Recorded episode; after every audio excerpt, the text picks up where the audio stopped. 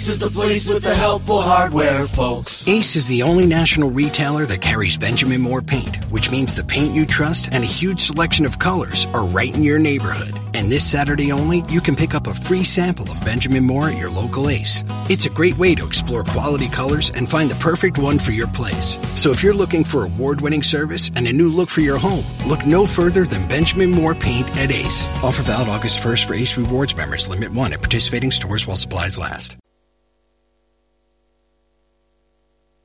कहानी सुनो में लीजिए, आज सुनिए प्रेमचंद की लिखी कहानी, लॉटरी। वाचन समीर गोस्वामी का है। जल्दी से मालदार हो जाने की हवस किसे नहीं होती। उन दिनों जब लॉटरी के टिकट आए तो मेरे दोस्त विक्रम के पिता, चाचा, अम्मा और भाई सभी ने एक एक टिकट खरीद लिया। कौन जाने किसकी तकदीर ज़ोर करे। किसी के नाम रुपया आए, रहेगा तो घर में ही। मगर विक्रम को सब्र न हुआ। औरों के नाम रुपए आएँगे तो बहुत होगा दस पाँच हज़ार उसे मिल जाएँगे। इतने रुपए में उसका क्या होगा? उसकी ज़िंदगी में बड़े बड़े मंसूबे थे। पहले तो उसे संपूर्ण जगत की यात्रा करनी थी एक एक कोने की। पीरू और ब्राज़ील और टिम्बकटू और होनोलुलू, ये सब उसके प्रोग्राम में थे। वो आंधी की तरह महीने दो महीने उड़कर लौट आने वालों में नहीं था। वो एक एक स्थान में कई कई दिन ठहर कर, वहाँ के रहन सहन रीति रिवाज सभी का अध्ययन करना और संसार यात्रा पर एक वृहद ग्रंथ लिखना चाहता था।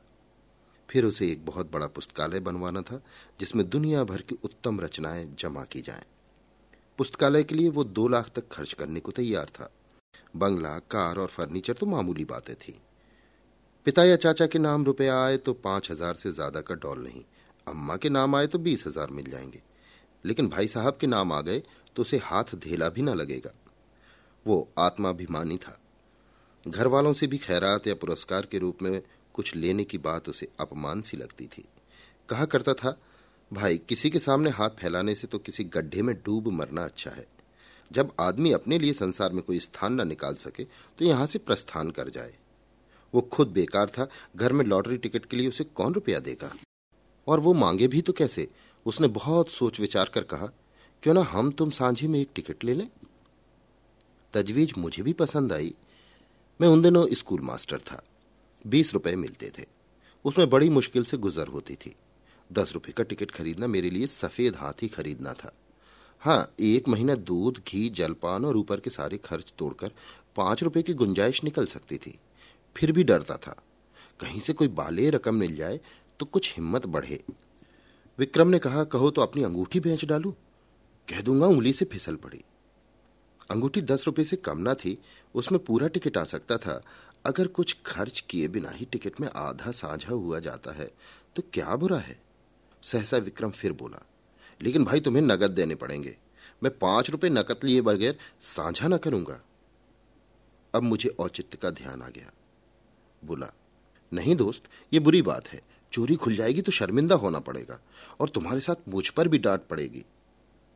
आखिर ये तय हुआ कि पुरानी किताबें किसी सेकंड हैंड किताबों की दुकान पर बेच डाली जाएँ और उस रुपए से टिकट लिया जाए। किताबों से ज़्यादा बेजरूरत हमारे पास कोई चीज़ न थी। हम दोनों ही मैट्रिक पास हुए थे और ये देखकर कि जिन्होंने डिग्रियाँ ली और आँखें फोड़ी और घर के रुपए बर्बाद किए, वो भी जूतियाँ चटका रहे हैं। हमने वहीं हॉल्ट कर दिया। मैं स्कूल मास्टर हो गया और विक्रम मटर गश्ती करने लगा। हमारी पुरानी पुस्तकें अब दीपकों के सिवा किसी और के काम की न थीं। हमसे जितना चाटते बना चाटा, उनका सत्य निकाल लिया। अब चूहे चाटे या दीमक? हमें परवाह न थी। आज हम दोनों ने उन्हें कूड़ेदान से निकाला और झाड़ पहुंचकर एक बड़ा सा गट्ठर बांधा। मास्टर था, किसी बुक सेलर की दुकान पर किताब बेचते हुए झेपता था। मुझे सभी पहचानते थे, इसलिए यह खिदमत विक्रम की सुपुर्द हुई। और वो आध घंटे में दस रुपये का एक नोट लिए उछलता कूदता आ पहुँचा। मैंने उसे इतना प्रसन्न कभी न देखा था। किताबें चालीस रुपए से कम की न थी, पर ये दस रुपए उस वक्त हमें जैसे पड़े हुए मिले। अब टिकट में आधा साझा होगा। दस लाख की रकम मिलेगी, पाँच लाख मेरे हिस्से में आएँगे, पाँच विक्रम के हिस्से में। हम अपने इसी विचार में मगन थे। मैंने संतोष का भाव दिखाकर कहा, पाँच लाख भी कुछ कम नहीं होते जी। विक्रम इतना संतोषी ना था। बोला, पाँच लाख क्या? हमारे लिए तो इस वक्त पाँच सौ भी बहुत है भाई। मगर ज़िंदगी का प्रोग्राम तो बदलना पड़ गया। मेरी यात्रा वाली स्कीम तो टल नहीं सकती। हाँ पुस्तकालय गायब हो गया। मैंने आपत्ति की। आखिर यात्रा में तुम दो लाख से ज़्यादा तो न खर्च करोगे? जी नहीं, उसका बजट है साढ़े तीन लाख का। सात वर्ष का प्रोग्राम है, पचास हज़ार रुपए साल ही तो हुए। चार हज़ार महीना का हो। मैं समझता हूँ दो हज़ार में तुम बड़े आराम से रह सकते हो। विक्रम ने गर्म होकर कहा, मैं शान से रहना चाहता हूँ, भिखारियों की तरह नहीं। दो हज़ार में तुम शान से रह सकते हो। जब तक अपने हिस्से में दो लाख मुझे न दोगे, पुस्तकालय ना बन सकेगा। कोई ज़रूरी नहीं कि तुम्हारा पुस्तकालय शहर में बेजोड़ हो। मैं तो बेजोड़ बनवाऊँगा। इसका तुम्हें अख्तियार है, लेकिन मेरे रुपए में तुम्हें कुछ न मिल सकेगा। मेरी जरूरतें देखो, तुम्हारे घर में काफ़ी जायदाद है, तुम्हारे सिर कोई बोझ नहीं, मेरे सिर तो सारी गृहस्थी का बोझ है। दो बहनों का विवाह है, दो भाइयों की शिक्षा है, नया मकान बनवाना है। मैंने तो निश्चय कर लिया है कि सब रुपए सीधे बैंक में जमा कर दूँगा, उनके सूद से काम चलाऊँगा। कुछ ऐसी शर्तें लगा दूँगा कि मेरे बाद भी कोई इस रकम में हाथ ना लगा सके। विक्रम ने सहानुभूति के भाव से कहा, हाँ, ऐसी दशा में तुमसे कुछ मांगना अन्याय है। खैर, मैं ही तकलीफ़ उठा लूँगा, लेकिन बैंक में सूद का दर तो बहुत गिर गया है। हमने कई बैंकों का सूद का दर देखा, स्थायी कोष का भी। सेविंग बैंक का भी बेशक दर बहुत कम था। दो ढाई रुपए सैकड़ा ब्याज पर जमा करना व्यर्थ है। क्यों न लेन देन का कारोबार शुरू किया जाए? विक्रम भी यात्रा पर न जाएगा। दोनों के सांझे में कोठी चलेगी। जब कुछ धन जमा हो जाएगा, तब वो यात्रा करेगा। लेन देन में सूद भी अच्छा मिलेगा और अपना रौब दाब भी रहेगा। हाँ जब तक अच्छी जमानत न हो, किसी को रुपया न देना चाहिए। चाहे आसामी कितनी ही मातबर क्यों न हो। और जमानत पर रुपया दें ही क्यों? जायदाद रेहन लिखकर रुपए देंगे, फिर तो कोई खटका न रहेगा। वो मंजिल भी तय हुई। अब ये प्रश्न उठा कि टिकट पर किसका नाम रहे। विक्रम ने अपना नाम रखने के लिए बड़ा आग्रह किया। अगर उसका नाम न रहा तो वो टिकट ही न लेगा। मैंने कोई उपाय न देखकर मंजूर कर लिया और बिना किसी लिखा पड़ी के, जिससे आगे चलकर मुझे बड़ी परेशानी हुई। एक एक करके इंतज़ार के दिन कटने लगे।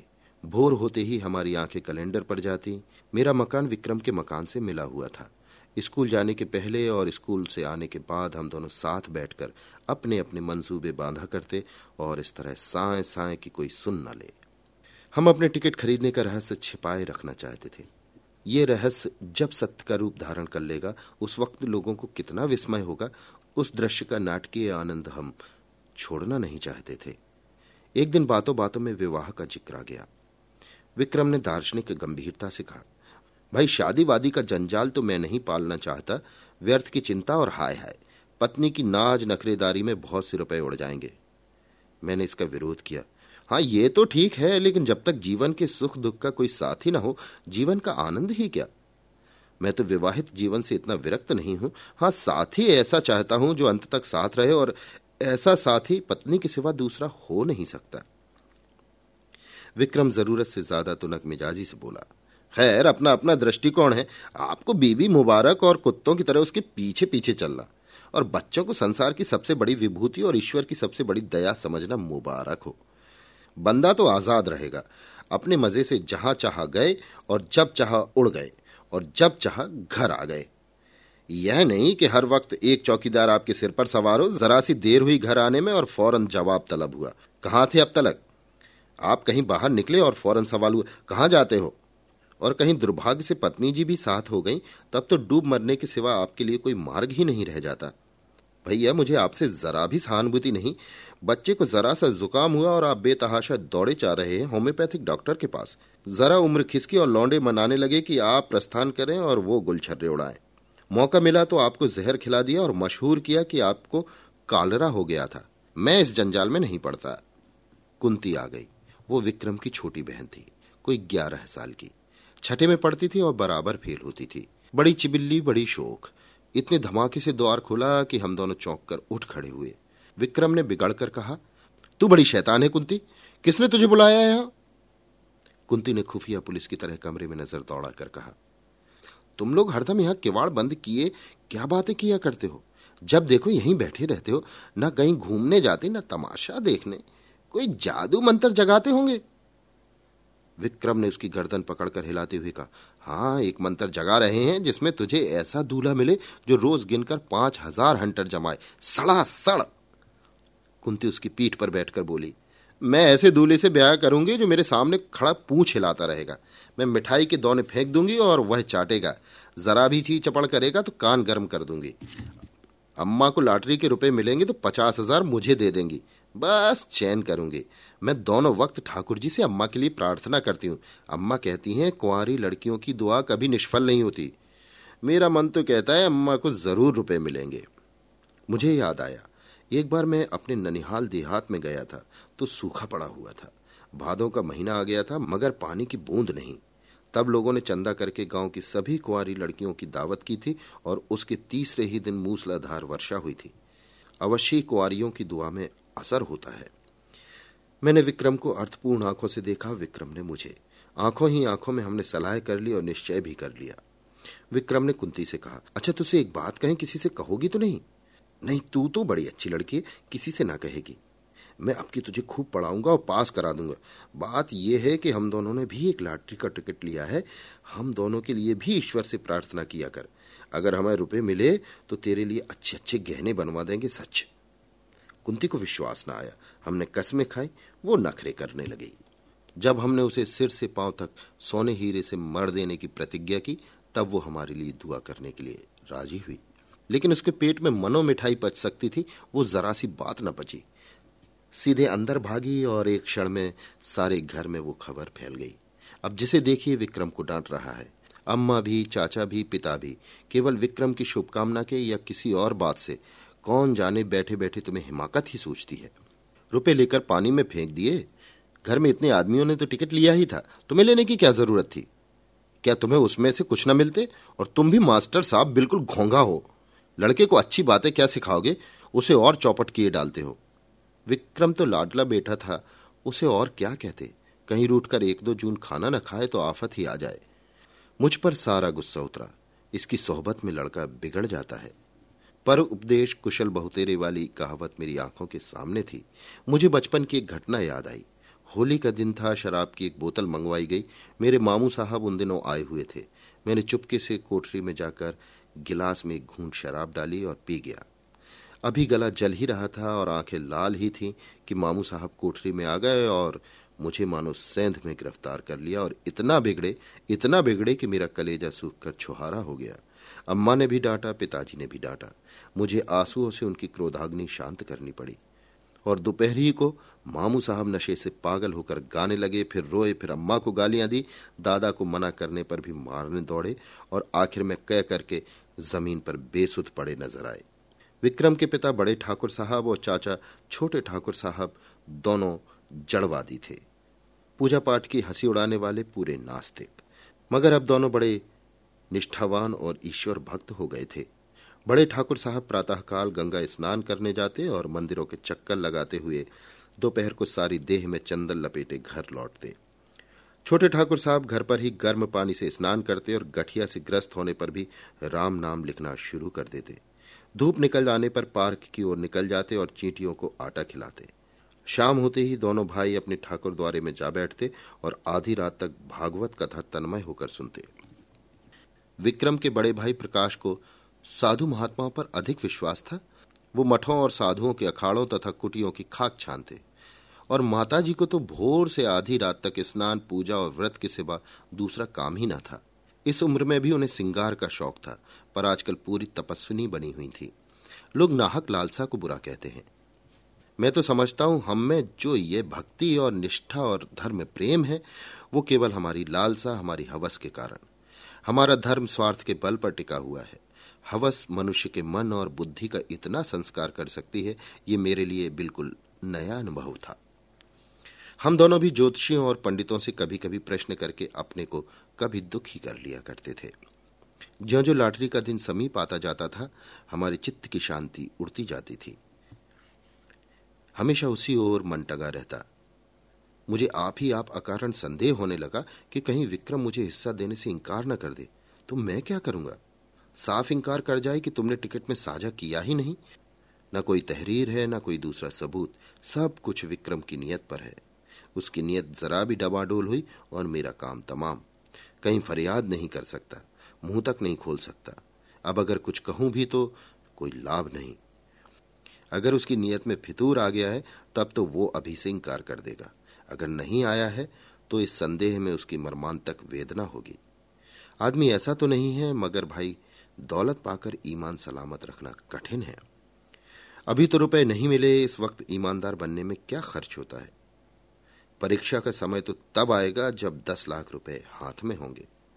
मैंने अपने अंतकरण को टटोला।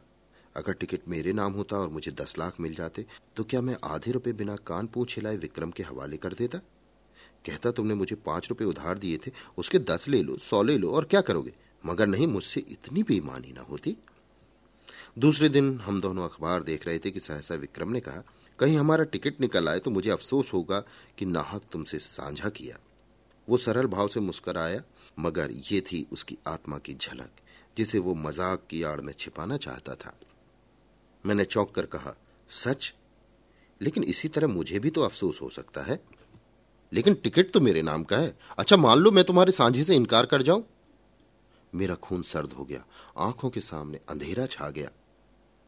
मैं तुम्हें इतना बदनीयत नहीं समझता। मगर है, बहुत संभव पाँच लाख। सोचो, दिमाग चकरा जाता है। तो भाई, अभी कुशल है, लिखा पढ़ी कर लो, ये संशय रहे ही क्यों? विक्रम ने हंसकर कहा, तुम बड़े शक्की हो यार। मैं तुम्हारी परीक्षा ले रहा था, भला ऐसा कहीं हो सकता है।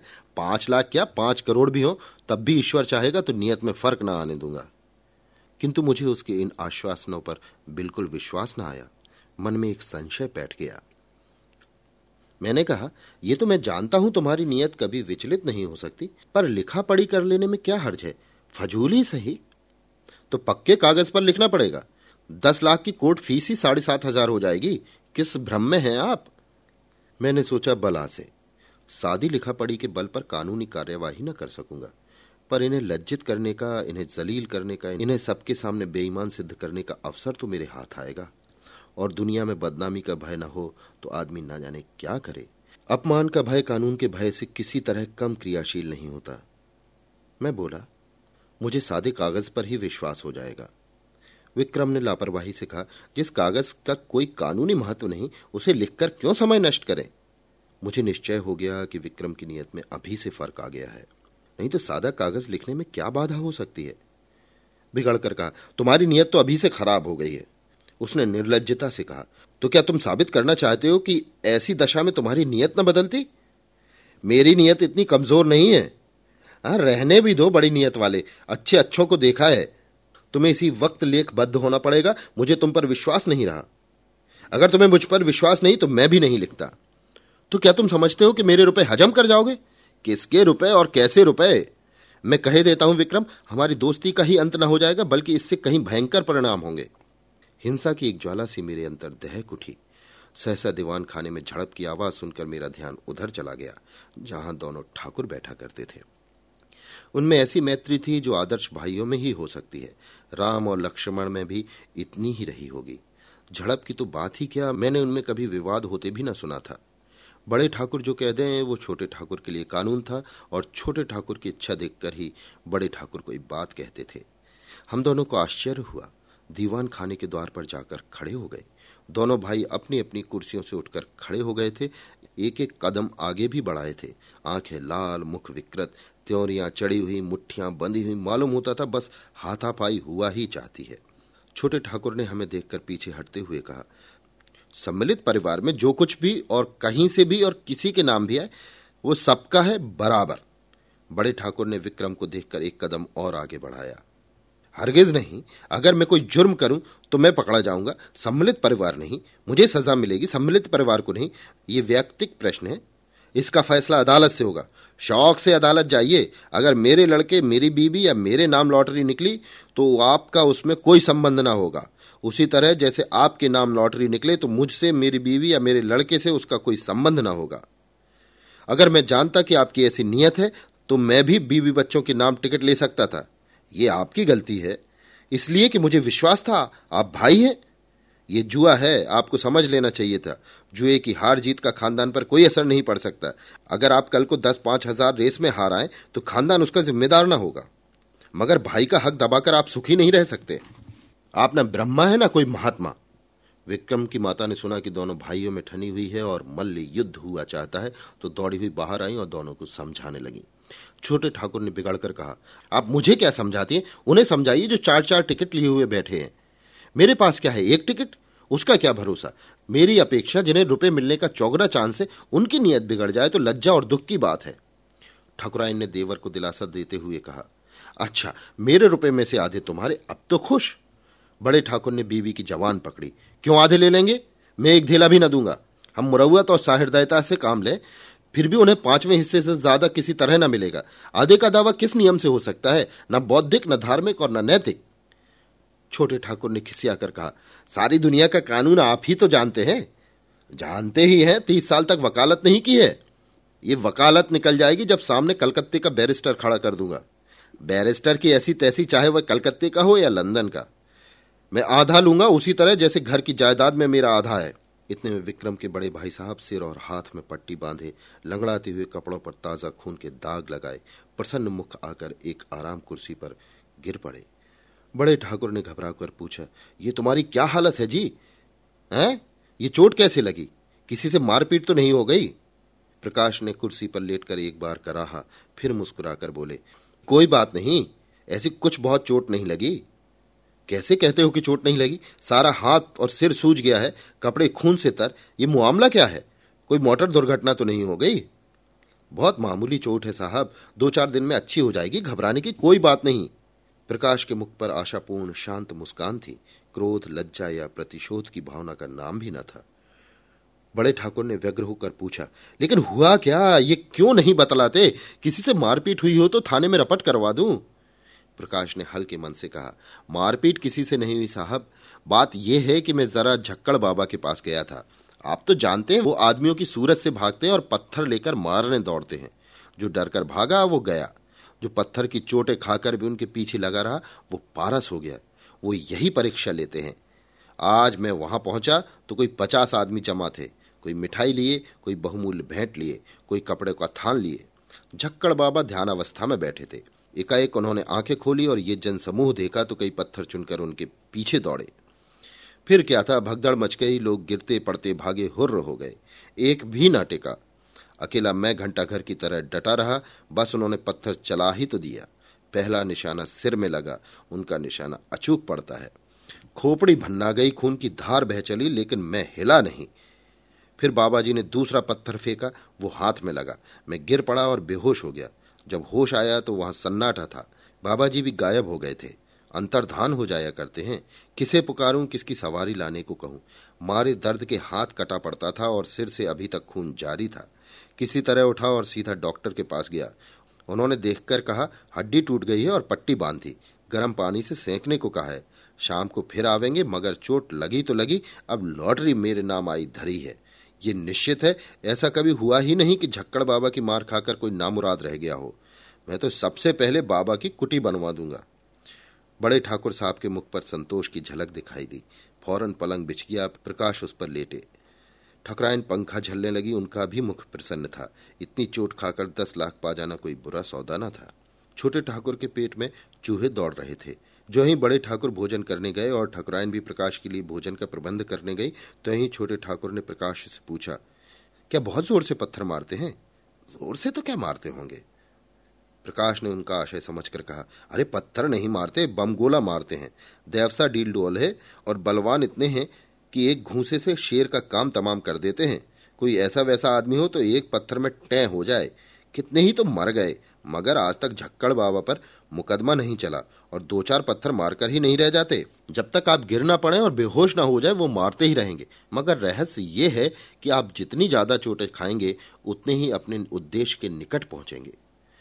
प्रकाश ने ऐसे रोए खड़े कर देने वाला चित्र खींचा कि छोटे ठाकुर साहब थर्रा उठे, पत्थर खाने की हिम्मत न पड़ी। आखिर भाग्य के निपटारे का दिन आया। जुलाई की बीसवीं तारीख कत्ल की रात।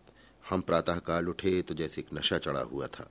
आशा और भय के द्वंद का। दोनों ठाकुरों ने घड़ी रात रहे गंगा स्नान किया और मंदिर में बैठे पूजन कर रहे थे।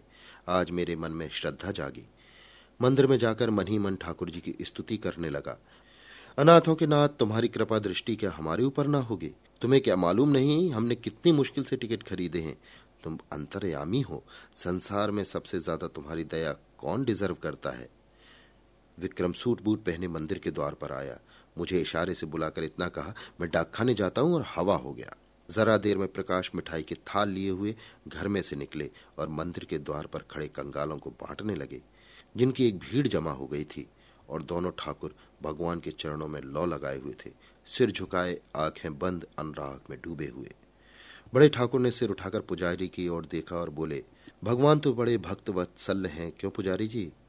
पुजारी ने समर्थन किया हाँ सरकार, भक्तों की रक्षा के लिए तो क्षीर सागर से दौड़े और गज को ग्राह के मुँह से बचाया। एक क्षण के बाद छोटे ठाकुर ने सिर उठाया और पुजारी जी से बोले क्यों पुजारी जी? भगवान तो सर्वशक्तिमान है, अंतर्यामी, सबके दिल का हाल जानते हैं। पुजारी जी ने समर्थन किया हाँ सरकार, अंतर्यामी न होते तो सबके मन की बात कैसे जान जाते? शबरी का प्रेम देखकर स्वयं उसकी मनोकामना पूरी की। पूजन समाप्त हुआ, आरती हुई। दोनों भाइयों ने आज ऊँचे स्वर में आरती गाई और बड़े ठाकुर ने दो रुपए थाल में डाले। छोटे ठाकुर ने चार रुपए डाले। बड़े ठाकुर ने एक बार कोप दृष्टि से देखा और मुँह फेर लिया। सहसा बड़े ठाकुर ने पुजारी जी से पूछा, तुम्हारा मन क्या कहता है पुजारी जी? पुजारी बोला, सरकार की फतेह है। छोटे ठाकुर ने पूछा, और मेरी? पुजारी ने उसी मुस्तैदी से कहा, आपकी भी फतेह है। बड़े ठाकुर श्रद्धा से डूबे, भजन गाते हुए मंदिर से निकले। प्रभु जी, मैं तो आयो सरन तिहारे हाँ प्रभु जी। एक मिनट में छोटे ठाकुर भी मंदिर से गाते हुए निकले। अब पत्र आखो मोरे दया निधि, तोरी गति लखी न परे।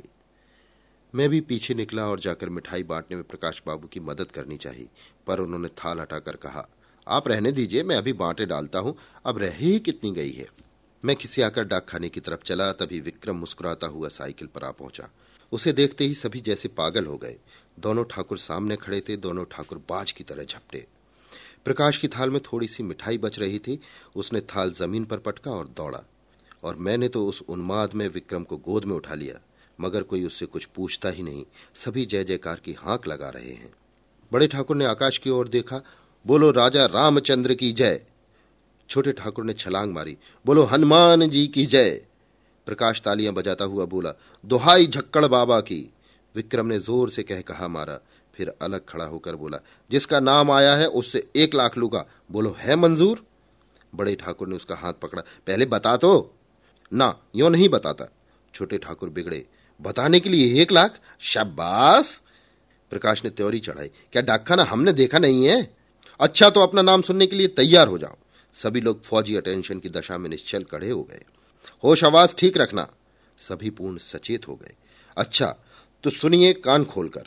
इस शहर का सफाया है? इस शहर का ही नहीं, संपूर्ण भारत का सफाया है। अमेरिका के एक हबशी का नाम आ गया। बड़े ठाकुर झल्लाए, झूठ झूठ, बिल्कुल झूठ! छोटे ठाकुर ने पैतरा बदला।